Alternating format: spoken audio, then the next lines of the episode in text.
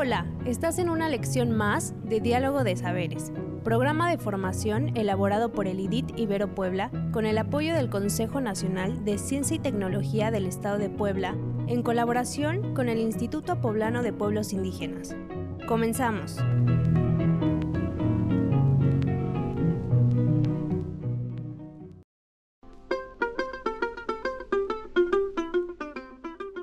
El tema que hoy nos ocupa está relacionado con abonos orgánicos y su importancia en los cultivos y plantas y el uso de abonos orgánicos.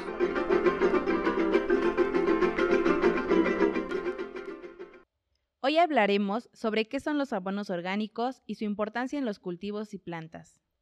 ¿Has oído hablar del abono orgánico?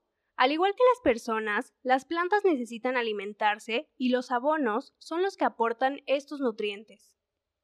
El abono orgánico es el material resultante de la descomposición natural de la materia orgánica por acción de los microorganismos presentes en el medio ambiente, los cuales digieren los materiales y lo transforman en nutrientes para el suelo. A diferencia de los fertilizantes químicos, los abonos orgánicos ayudan a producir alimentos limpios, a la vez que cuidan a la tierra y los microorganismos que viven en ella son una buena alternativa para sanear y disminuir los efectos negativos derivados del uso excesivo de fertilizantes sintéticos y plaguicidas, que son perjudiciales para la salud de las personas y para el medio ambiente a largo plazo. Existen varios tipos de abonos orgánicos, los cuales se diferencian por su forma de preparación y aplicación. Los hay de tres tipos.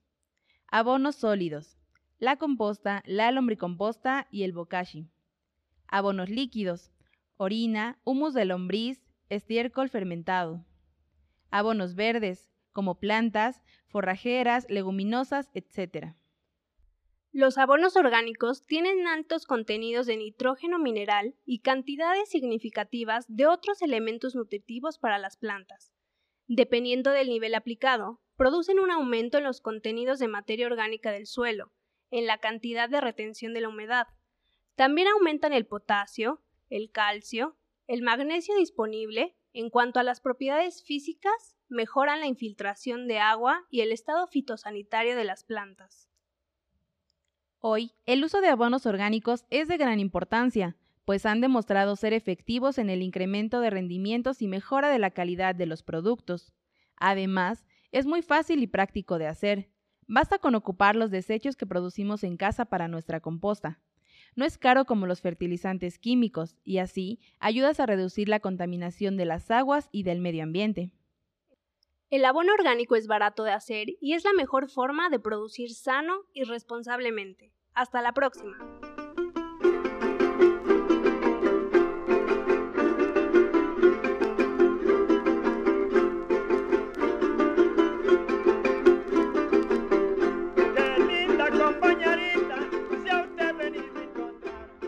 Sabes que está funcionando y que vas por buen camino?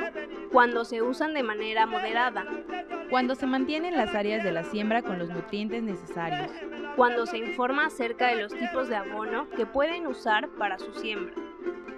¿Cómo sabes que se está haciendo mal y que no es el camino? Cuando se hace uso de abonos artificiales.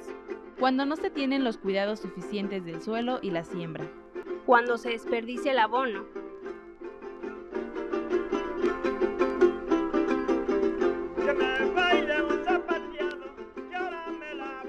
actividades que te sugerimos para aplicar estos aprendizajes son Dibuja cómo te imaginas que funciona la lombricomposta.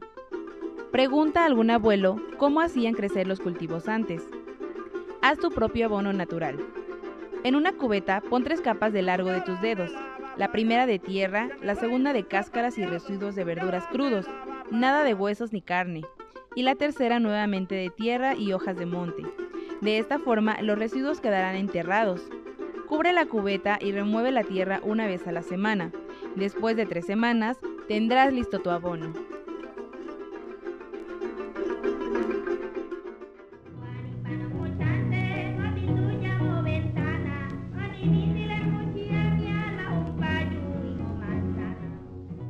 Esta fue una lección más de los educadores del programa de formación Diálogo de Saberes. Te invitamos a seguir este diálogo horizontal entre los pueblos indígenas de nuestro país y el mundo entero. Visítanos en www.nododeeconomiasocial.com diagonal saberes.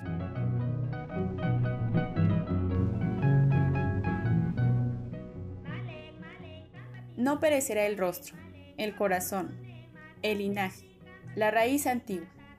Viviré cada segundo de mi vida. Viviré un siglo. Viviré muchos siglos. Natalio Hernández.